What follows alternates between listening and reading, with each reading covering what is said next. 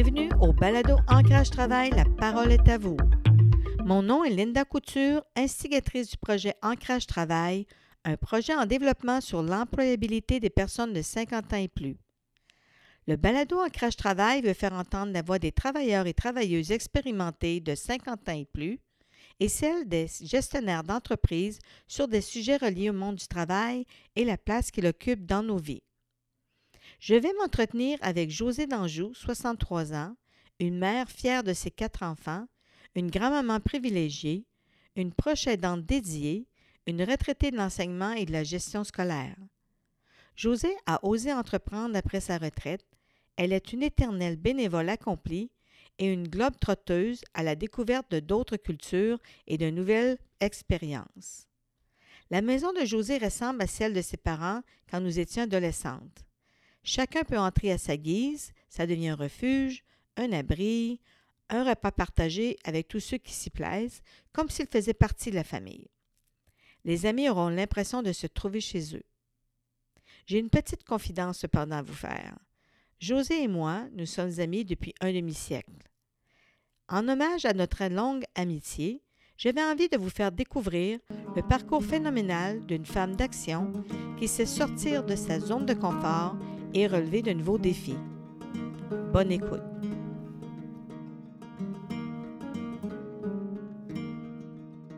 Donc aujourd'hui, nous allons faire la connaissance avec José. Bonjour José. Bonjour Linda. Ça va bien? Oui, très bien. Bon, euh, c'est beaucoup de choses que tu as entrepris, que tu fais. Donc, j'aimerais que tu me fasses un, un parcours bref de tes débuts, de ta vie professionnelle. Ben, je dirais que j'ai commencé très jeune à travailler avec les enfants. Euh, j'avais peut-être 14 ans quand on m'a demandé d'animer des ateliers. Ça s'appelait Samedi Jeunesse à l'époque. Je me rappelle, les dames qui étaient responsables de ça, ils ont dit T'es capable, toi, José, tu vas animer des ateliers pour les jeunes. Moi, je faisais des ateliers d'art, des choses comme ça.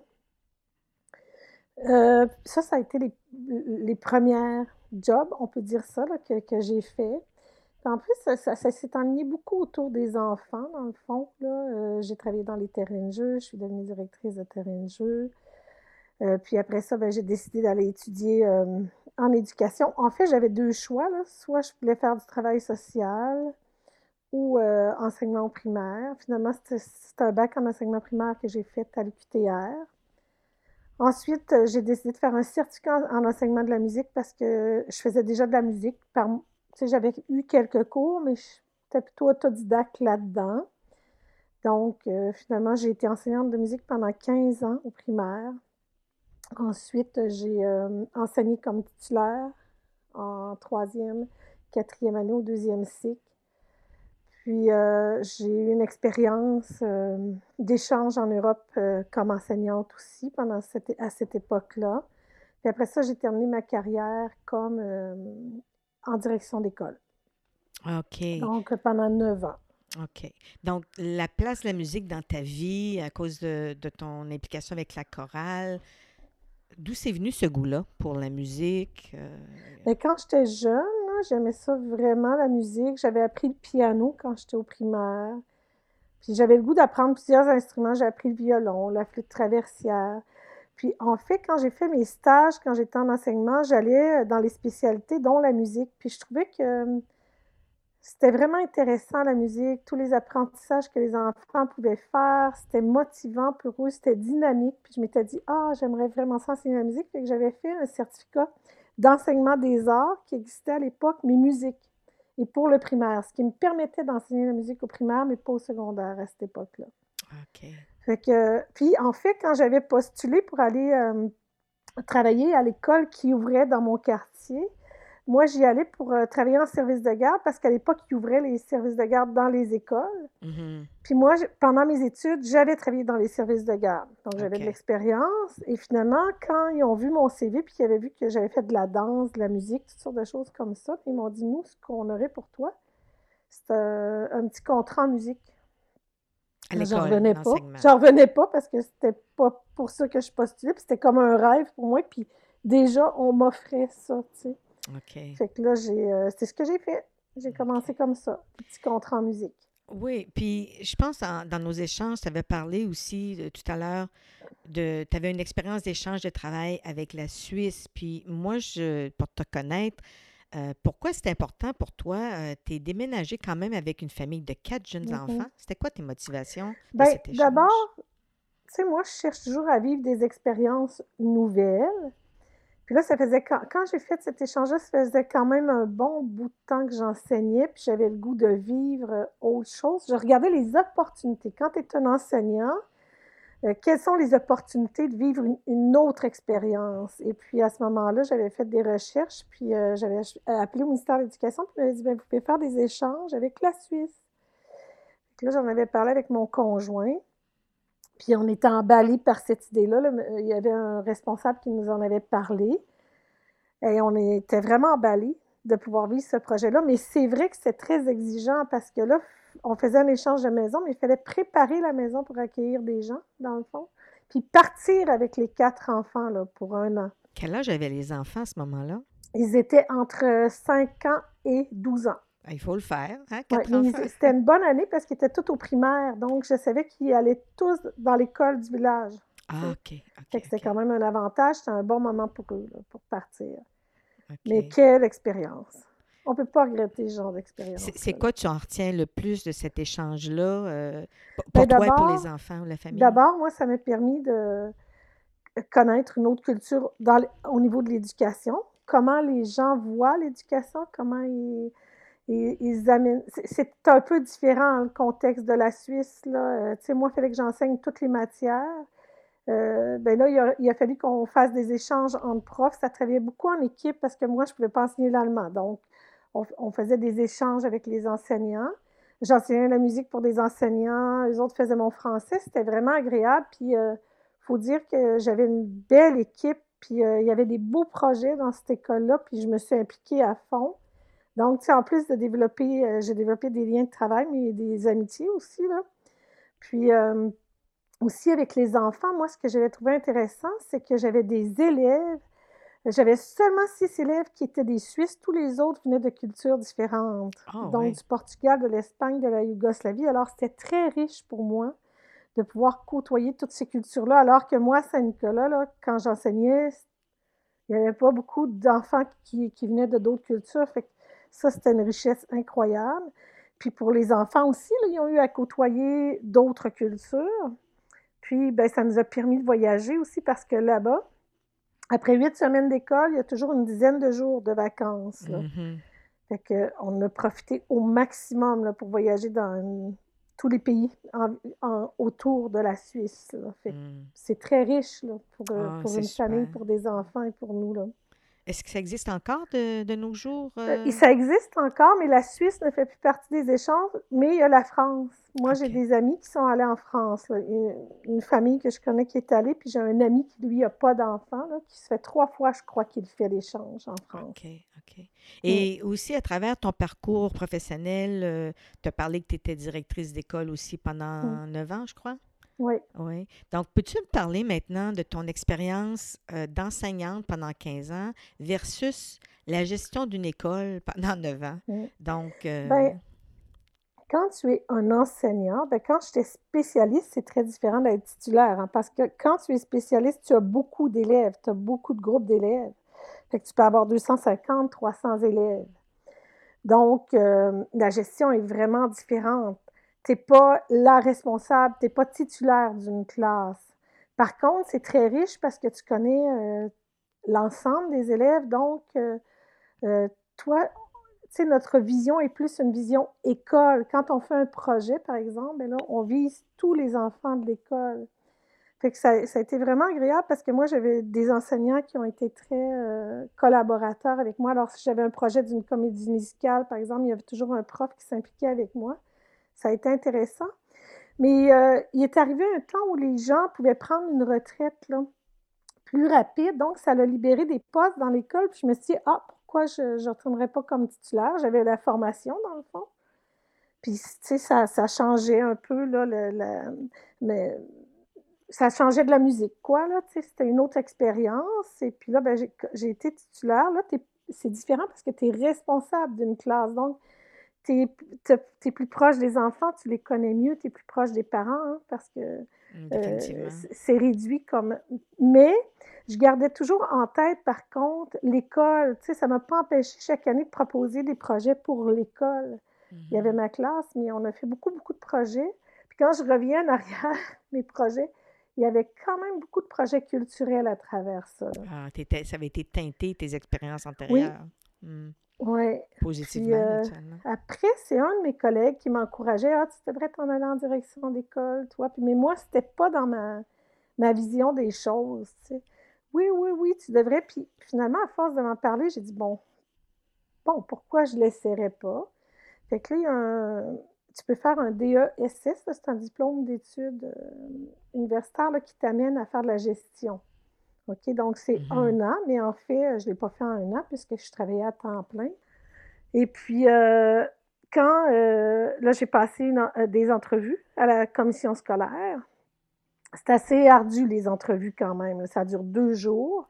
J'ai été retenue comme quelqu'un qui pouvait prendre un poste de direction ou un remplacement. Et pendant l'été, la direction générale m'a appelé pour faire un remplacement dans une école. Fait que c'est arrivé très rapidement. Puis moi, ben, je m'engageais déjà dans mon autre année scolaire. Fait qu'il a fallu que je fasse des deuils. Ça faisait quand même 23 ans que j'étais dans l'école où j'enseignais. Ah, Fait que j'étais proche des enseignants. C'était une famille. Hein? Cette école-là, on était comme une famille. Donc, il fallait que je quitte une famille pour euh, faire autre chose. Fait que ça a été quand même euh, un certain deuil de quitter tout ça. T'es quitté pour une autre école, naturellement, c'est ça? Ben, une autre école, mais surtout un autre poste. C'est complètement différent. Là, on s'en va en gestion. Hein. Euh, la gestion, ben, ça concerne beaucoup de choses, autant le budget, le personnel, euh, tout ce qui est l'aspect éducatif. Euh, c'est très large, les plans d'intervention. Les parents. les parents, les enfants en difficulté. Mais ce que j'ai beaucoup aimé de cette école-là où je suis allée, ben, c'était une école qui était quand même où il y avait beaucoup de pauvreté. Par contre, j'avais le sentiment que euh, quand je travaillais avec les parents puis je collaborais avec eux, je pouvais faire la différence. J'avais le sentiment qu'on pouvait cheminer ensemble, puis qu'ils avaient besoin de ça aussi. Parce qu'il y avait mm-hmm. beaucoup de, gens qui étaient isolés, euh, qui, avaient vécu des grandes difficultés. Donc, ça, cet aspect-là, j'ai aimé ça. Puis, euh, c'était aussi une école où j'ai eu beaucoup de collaboration des mmh enseignants puis du service de garde. On a fait des beaux projets ensemble, ça c'est important pour moi. Mais c'était quand même un gros défi parce que gérer ta classe et gérer euh, du personnel, des élèves, des parents, c'était un gros défi. C'était ma première expérience.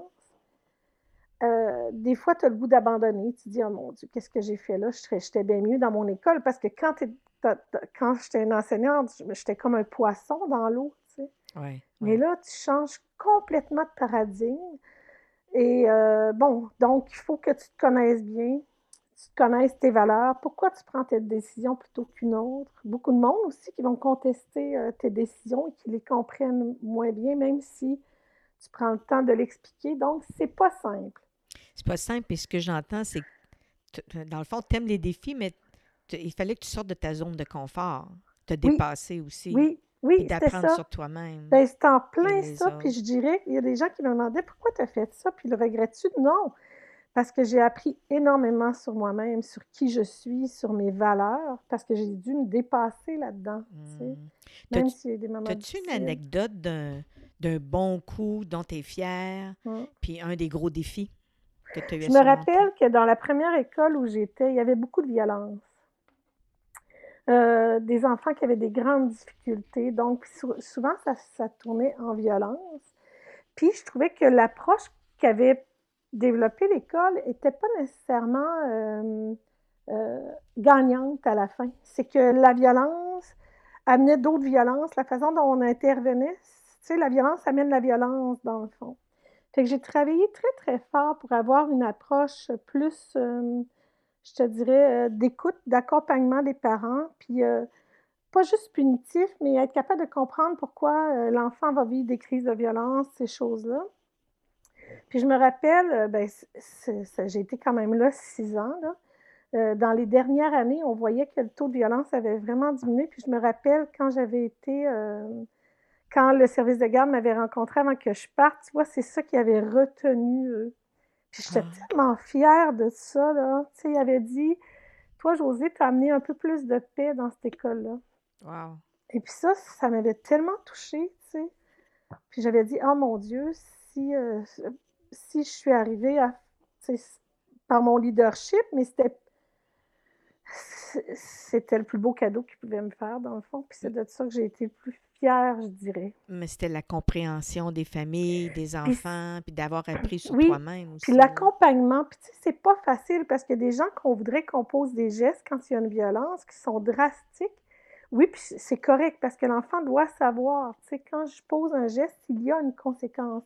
Mais Mhm, à côté de ça, il y a quelqu'un aussi qui peut m'écouter et m'accompagner mhm. hein, pour que je m'améliore. Si on va juste dans le punitif, on n'arrive à rien à la fin. hein. Ça fait des enfants qui sont de plus en plus euh, fâchés, qui encore plus violents, des parents fâchés aussi.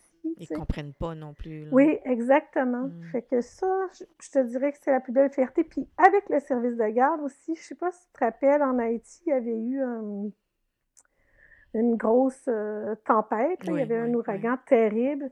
Et avec le service de garde, on avait dit, il faut faire quelque chose, on fait quelque chose. Puis on avait organisé un grand déjeuner où on avait eu justement euh, quelqu'un d'Haïti qui était venu. Radio-Canada avait été là. On avait euh, le- les directions générales de la commission scolaire. Écoute, ça avait été un succès incroyable. Puis ça, c'était une belle fierté aussi avec cette équipe-là d'avoir organisé ça. Puis de Euh, partager ça le service de euh, garde, l'équipe école, tu vois, ça, c'est des... Après, tu es fier, tu dis, hey, regarde, on a fait ça ensemble, là. ça, c'est- c'est c'est des beaux cadeaux, ça. C'est des beaux C'est des beaux souvenirs. Oui, aussi. Parce que vraiment. ce que je comprends, ben, félicitations pour tes initiatives. Puis on voit que maintenant, tu es à la retraite depuis Ça va ans. faire cinq ans Ça va faire ouais. cinq ans. Mais ce, que je- ce qui m'amène à mon prochain, euh, prochain thème pour te parler, c'est tu as toujours démontré durant ton parcours un sens de l'entrepreneuriat. Mais là, tu étais à la retraite. tu aurais pu la prendre plus tard. Qu'est-ce qui t'a amené à décider de la prendre à ce moment-là? Ça, c'est une première Ben, question. d'abord, je, euh, je pense que j'étais euh, fatiguée, épuisée. Je- en fait, je faisais mes journées, puis j'aimais ça. J'aimais aller travailler. Je pensais même pas, tu sais, il y a des gens qui disent des fois, euh, ah, je suis tannée. Non, non, jamais j'ai été tannée du Mm. travail que je faisais. Par contre, je sentais une grande fatigue parfois. Puis j'avais appris aussi que j'avais une petite fille qui s'en venait, puis je me disais, ah, regardons, si je prends ma retraite, je pourrais euh, aider euh, euh, Ludovic et Véro euh, avec la petite, tu sais, je pourrais m'impliquer, etc. Puis, dans le fond, ça, ça, a joué, je dirais. Puis, OK. euh, tu sais, j'étais prête, on aurait dit, à, à vivre d'autres choses. Malgré que j'ai jamais pensé que je n'aimais pas ce que je faisais. Ah, Jamais, jamais, jamais. C'était plus le que donc, besoin de m'arrêter. c'est ça. Tu t'es arrêté, euh, on- comme on entend bien des retraités, à faire du ménage, à faire, euh, à se reposer, à mieux Oui. dormir. Mais ça t'a pas empêché qu'après, tu as décidé de partir euh, un Airbnb. Peux-tu nous en Ben oui, parler? c'est que moi, dans la maison ici, je, je- je- les, quand les enfants étaient ici, ils vivaient dans le bas de la maison, tu sais. Mhm. Puis là, je me disais, hey, moi, je pourrais peut-être utiliser le bas de la maison pour le louer. Euh, faudrait faire des, euh, des petits changements. Donc, euh, j'ai comme, euh, mon chum disait, ça marchera jamais. Il n'y a personne qui va venir louer ça à Saint-Nicolas. Puis là, ben, on a fait les changements qui faisaient, qui sont imposés. Tu sais, j'ai regardé les autres Airbnb dans le coin. J'ai parlé à des gens qui en avaient. Puis là, on a fait des modifications. On a installé une porte entre le haut et le bas, pour que les gens aient leur intimité, puis nous aussi. Et finalement, euh, ben là, on a fait toutes les démarches, là, avec Airbnb. Mais c'est très bien, hein? C'est un, un site qui est très bien. C'est facile, là, avec Mhm. eux de faire des démarches. Puis, euh, écoute, ça a marché, marché, marché. Là, c'est incroyable. J'ai loué tout l'été au grand complet, l'autre été aussi. Puis, ce qui était vraiment agréable, c'est qu'on a reçu des gens partout, là, autant de l'Asie, de l'Inde, de l'Afrique, euh, d'Haïti. Puis, euh, tu sais, c'était bien parce qu'on pouvait partager avec ces gens-là, là, ceux qui en avaient le désir. là. Ah, mais tu vois, tu parles encore de notre culture. hein? Oui, mais c'est ça que je c'est ça que je me disais, bon, si on voyage pas tant, on aime voyager, on le fait pas à l'année, ben ça nous permet de voyager un peu aussi, tu sais, quand tu partages avec d'autres gens qui arrivent d'ailleurs. C'est une façon de voyager pour moi aussi, là. Mhm. Puis ça a duré, est-ce que, mais là, dans Ben là, le... à cause de la COVID, là, on a, on a- j'avais pris dans le fond, là, euh, il y a, il y a encore des gens qui m'ont écrit pour venir dans les Airbnb malgré la COVID, mais moi, parce que euh, j'ai quand même euh, ma mère, tu sais, ma mère, puis Denis aussi, puis qu'on va les voir régulièrement, je me disais, oh là, il y a des risques s'il y a des gens qui viennent à la maison. Puis il y a aussi ma fille qui avait perdu son emploi à cause de la COVID, qui est venue habiter en bas. Mhm. Donc, je ne pouvais pas mixer les deux, là, à cause du, danger, dans le fond. Mais tu pourrais re- éventuellement reprendre. Ben euh, oui, ouais, aussitôt ouais, que, euh, oui, oui, ici, la, la- la- on, on a plus ces problèmes-là là, avec la COVID et tout, bien sûr, bien Mais te, sûr connaissant, euh, euh, ça t'a pas arrêté à, à continuer à faire autre chose?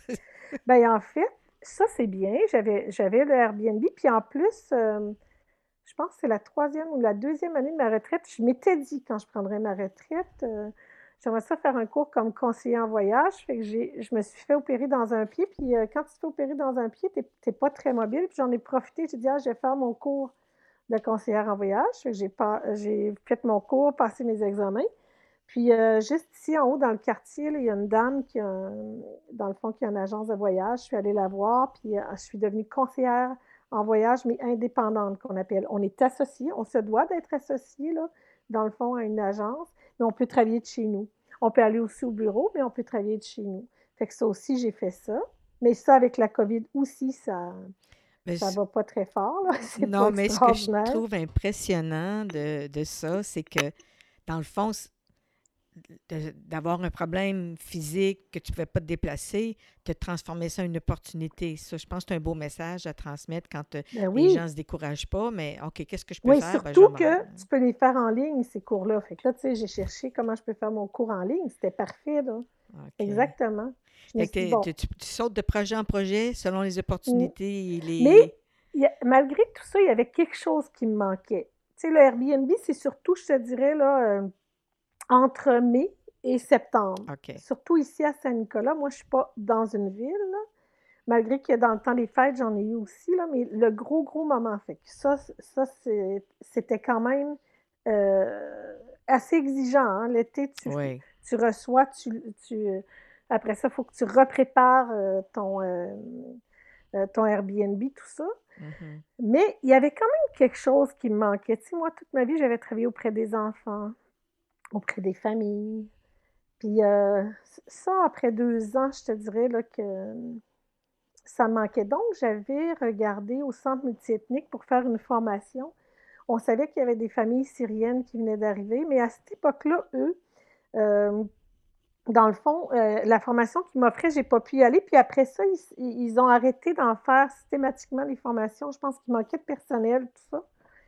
Fait que euh, ce qui est curieux, c'est que euh, la vie, des fois, t'offre des choses. Alors, il y a la, nièce d'une de mes bonnes amies qui, elle, a parti un organisme pour intégrer les immigrants dans les campagnes, parce qu'elle elle avait remarqué en francisation que beaucoup de ces gens-là, c'était des gens qui avaient d'expérience en culture et euh, ils allaient souvent dans des HLM où il n'y avait pas nécessairement l'opportunité de pouvoir travailler en culture dans les villes. Donc, euh, elle, elle a parti cet organisme-là. Puis il y avait une des familles syriennes qui, eux, avaient le goût euh, d'aller en campagne. Puis elle m'avait demandé si je pouvais les accompagner parce que pour aller en campagne, il fallait qu'ils passent un permis de conduire. C'était vraiment essentiel de conduire quand on allait en campagne.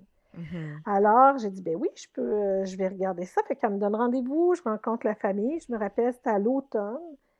Écoutez, euh, depuis ce temps-là, là, je suis rentrée dans cette famille-là. C'est un coup de cœur. euh, c'est une famille que j'aide à différents niveaux parce que ce sont des, gens qui ne parlent pas si bien français. Analphabète pour le papa, la maman quand même en arabe est bonne, mais en français c'est difficile.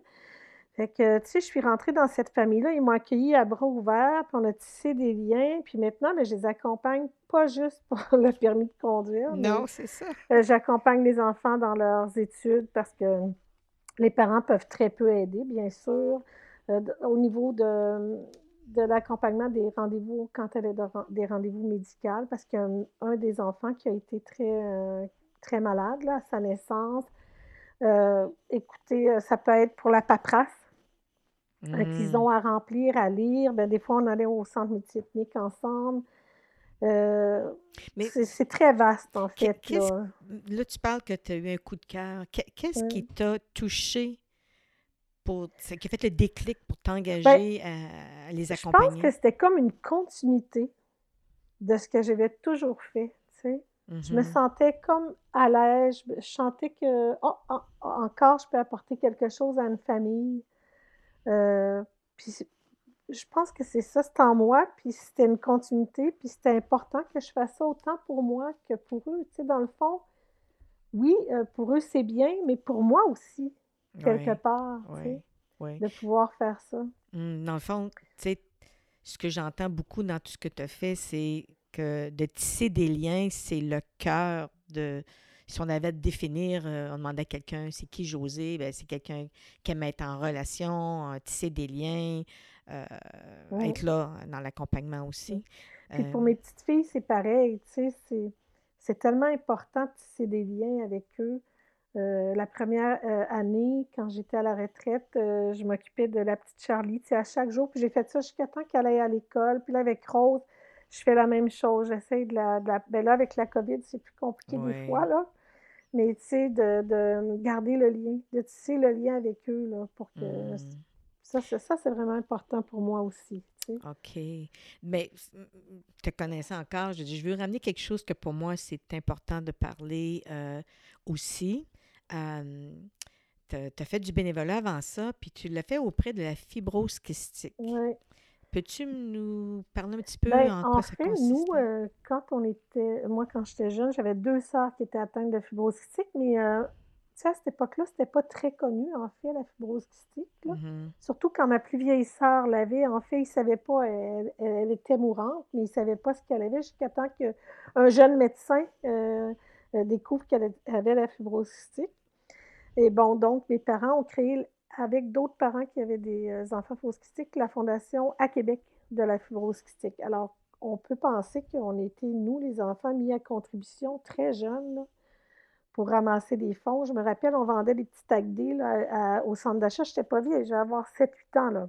Hmm. Je me rappelle, c'était des petits cartons qu'on vendait. Puis bien d'autres choses après. Les, euh, il y a eu plein de grosses organisations. Le vin et fromage, euh, Linda, tu te rappelles de tout ça? C'était gros, ça, pour la fibrose Puis j'ai même travaillé, en fait, une demi-année pour eux, parce que j'avais fait mon cégep en deux ans et demi. Là. Puis l'autre demi-année, ils m'avaient engagé à la fondation là, pour travailler. Parce qu'à l'époque, il y avait des Shinorama qui appellent, qui étaient très, populaires euh, du côté anglophone. Mm-hmm. Dans le fond, c'est que les, étudiants, quand ils arrivaient à l'université, ils, faisaient euh, cirer les chaussures et l'argent allait à la fibrose à l'époque. Ils m'avaient demandé de développer ça à Québec avec l'Université Laval. Mm-hmm. je m'étais impliquée aussi là-dedans. Euh, donc, euh, c'est sûr qu'on euh, on est tombé dans, la soupe de la fibrose étant jeune. Hein. Mm-hmm. Donc, c'était la fibre de, vouloir aider et parce que ça touchait vraiment de près, là. parce que tu as eu deux sœurs qui sont maintenant décédées. Oui, ça fait partie de notre vie beaucoup, mm. là, en, effet. OK. Oui. Mais j'ai peut-être appris là-dedans aussi, tu sais, appris à à se dépasser, à, vendre. Tu sais, quand même, on vendait des petits tagdés, on n'était pas vieux. oui, oui, c'est ça. Fait que déjà, ça développe sûrement euh, des compétences sans qu'on le veuille. Et tu as pris modèle sur tes parents aussi en faisant ça. oui, mes parents étaient quand même très créatifs dans le fond, puis euh, euh, ils se donnaient beaucoup, hein. C'était du mmh. bénévolat. Je me rappelle qu'il y avait d'autres familles aussi, tu sais, qui avaient des enfants qui venaient de l'apprendre à l'époque, qui allaient voir les familles pour leur expliquer comment ça fonctionnait, les rassurer. Là, oui, il y avait quand même des exemples hein, devant moi qui étaient importants, on, peut le dire, hmm. en effet. OK. Alors, j'ai une autre chose que j'aimerais que tu parles parce que tu aimes beaucoup les voyages, donc on sait que les voyages forment la jeunesse, mais j'aimerais que tu nous racontes un petit peu euh, ton expérience en aide humanitaire. Moi, quand j'étais adolescente, mon rêve, il n'y avait pas beaucoup d'adolescents qui partageaient ça avec moi, mais quand même, moi, c'était d'aller aider, euh, faire de l'aide humanitaire, soit en Afrique ou ailleurs. Mais en fait, c'est que moi, mon grand-père, juste à côté de chez eux, il y avait deux, euh, deux des religieux qui étaient. Euh, elle était sœur blanche d'Afrique, qui appelaient. Mm-hmm. Puis quand ils revenaient, eux, ils nous passaient des diapositives ah, de leur séjour en Afrique. Et moi, je me rappelle tellement de voir cette femme-là avec les yeux lumineux, là, qui avait l'air tellement heureuse. Puis je me disais, oh mon Dieu, que ça a l'air vraiment extraordinaire, tu sais, d'être dans ces pays-là. Je voyais qu'elle, ça la remplissait de bonheur. Je pense que c'est ça qui a peut-être semé une petite graine chez moi. Moi, j'aurais aimé ça quand j'étais adolescente, que toute ma famille, on je me rappelle, j'ai essayé de convaincre toute ma famille d'aller faire de l'aide humanitaire. Mais ça n'a pas fonctionné. Mais, ça, ça a fait son chemin. Finalement, euh, je pense que j'avais 23 ou 24 ans. Euh, j'avais été dans un comité missionnaire laïque qui appelait, où j'avais rencontré plein de gens qui avaient été un peu partout, soit dans le nord du Québec, il y en a qui avaient été au Japon, il y en avait qui avaient été un peu partout. C'était une espèce de formation qu'on avait en même temps. Et finalement, moi, j'étais partie euh, au Pérou. J'avais été accueillie par des laïcs. C'était une femme médecin, en fait, qui, elle, faisait une expérience là-bas. Euh, qui me logeait, mais c'était par les, frères, euh, les prêtres des missions étrangères. Nous, on ne demeurait pas avec les prêtres. Moi, je demeurais avec elle dans un petit hangar. Là. mais c'est elle qui m'avait accueillie. Et là, ça aussi, ça a été. Tu sais, ça, c'était vraiment comme une réalisation qui était importante à mes yeux. Là. Fait que j'ai vécu ça pendant sept à huit semaines, dans le fond, dans la jungle amazonienne. Puis ça, ça a été riche pour moi aussi. Moi, j'aurais aimé ça continuer après. Euh, tu sais, à, continuer ça à la suite de cette expérience-là, ça avait été, euh, dans le fond, à la suite de cette expérience-là, ça m'avait dit, OK, oui, José, ça, tu pourrais faire ça, là, tu pourrais y retourner. Mais euh, après ça, j'ai eu un conjoint, puis lui, c'était pas nécessairement dans ses, dans ses objectifs, quoi, tu sais, fait que mais c'est pas grave, on a réalisé d'autres projets. On a quand même eu quatre enfants. oui, mais tes voyages, puis aussi euh, ce que tu fais avec, tes, euh, avec ta famille euh, syrienne, c'est une continuité, à, ben, une adaptation. Quelque part, c'est mmh. ça, parce mmh. que c'est toujours la découverte d'une autre culture, partagée avec eux. C'est tellement riche, Puis surtout quand c'est pas des gens qui sont comme toi, qui ont toute une histoire différente, un milieu de vie différent c'est ça. Pour moi, ça n'a pas de prix. C'est d'une richesse incroyable. Ça prend une grande ouverture de ta part, quand même, là, pour le faire. Mais moi, je ne le vois pas comme ça. Je pense que mm. c'est quelque chose qui est plus. Je me dis pas je suis ouverte, je me dis juste c'est comme naturel, tu comprends? Mm-hmm. C'est pas. Mm-hmm. Euh, non, je ne sais pas. C'est comme on se dit, des fois, c'est toutes les petites expériences que tu as eues dans ta vie qui t'amènent vers ça, peut-être. Donc, euh, si on voulait juste, dans tout ce que tu as mentionné, tes expériences, ta vitalité, euh, comment tu dirais en quelques mots, une phrase, qu'est-ce qui te donne du sens à ta vie à la retraite ou avant? C'est quoi qui te. ton drive, comme on dit? Ben, comme tu disais tantôt, je pense que c'est la relation pour moi. Euh, que ce soit avec mes enfants, mes petits-enfants, mes amis, mes voisins, euh, ben, je pense que hum, c'est tous les liens qu'on peut développer, euh, cette famille syrienne, les aînés, ma mère, ma belle-mère, relation qu'on développe avec les autres, mon implication aussi, je te dirais, avoir un projet, avoir un projet qui peut faire la différence pour ceux qui m'entourent. C'est clair que je suis satisfaite seulement si je peux faire une différence hmm. avec d'autres personnes. Là, j'ose pas te poser une des dernières questions. C'est euh, OK, tu as travaillé, tu as pris une retraite, tu continues à ta façon. Est-ce qu'il va y avoir une après-retraite? Là, moi, je me vois pas du tout euh, arrêter de faire ça. Tu comprends? Oui, oui. À moins que la maladie ou autre chose vienne, mais je me vois pas jamais. Hmm. arrêter d'être euh, ce que je suis finalement. Ce qui m'anime, d'être ce que je suis et ce qui m'anime. Oui, exactement. Puis on n'a pas, on a effleuré, mais on n'a pas parlé de ton rôle de proche aidante euh, auprès de, de, personnes qui en ont besoin, euh, ta mère ou ta, belle-mère. Bien, en fait, c'est ça, c'est que là, le contexte de la COVID, c'est un petit peu plus compliqué, je dirais, hein, parce qu'on a toujours peur de contaminer nos parents, mais euh, ils sont dans des maisons où eux autres ont pris des dispositions vraiment sévères et intéressantes, puis c'est parfait parce que ça, nous permet quand même de les rencontrer, de les voir. Et sinon, il y a le téléphone. Chaque jour, j'appelle ma maman ou ma, ma belle-maman pour dire on est là, tu sais, puis s'il y avait quelque chose. Parce que c'est sûr qu'ils vivent beaucoup de solitude en ce moment. Oui, oui, oui, définitivement. Donc, on est là à notre manière. Puis physiquement, ben, on peut y aller de temps en temps aussi. Tu sais, maintenant, là, on, a, on a une organisation. Mais tu sais, il faut toujours faire attention quand même à eux. Hein? Oui, C'est encore oui, précaire. Là. oui, oui, Mais euh, ça, ça fait partie aussi de notre rôle à moi et Denis, là, d'accompagner nos, euh, nos parents. Puis il y a une belle équipe autour d'eux. Là, tu sais, j'ai, euh, il y a aussi euh, ma famille, mon frère, euh, puis du côté de Denis, ses sœurs euh, sont Mm, vraiment proches. Fait que c'est agréable à faire parce qu'on n'est pas tout seul là-dedans. Là. mm. On est une belle équipe. Bravo. Est-ce qu'il y aurait autre chose que tu voudrais rajouter ou... Je pense pas, mais une chose c'est sûre, c'est que la retraite, c'est pas une fin en soi. Hein. Quand je te disais, moi j'ai pris ma retraite, tu me demandais la, la raison. Il y avait aussi de vouloir expérimenter des choses que tu n'as pas pu expérimenter avant par manque de temps.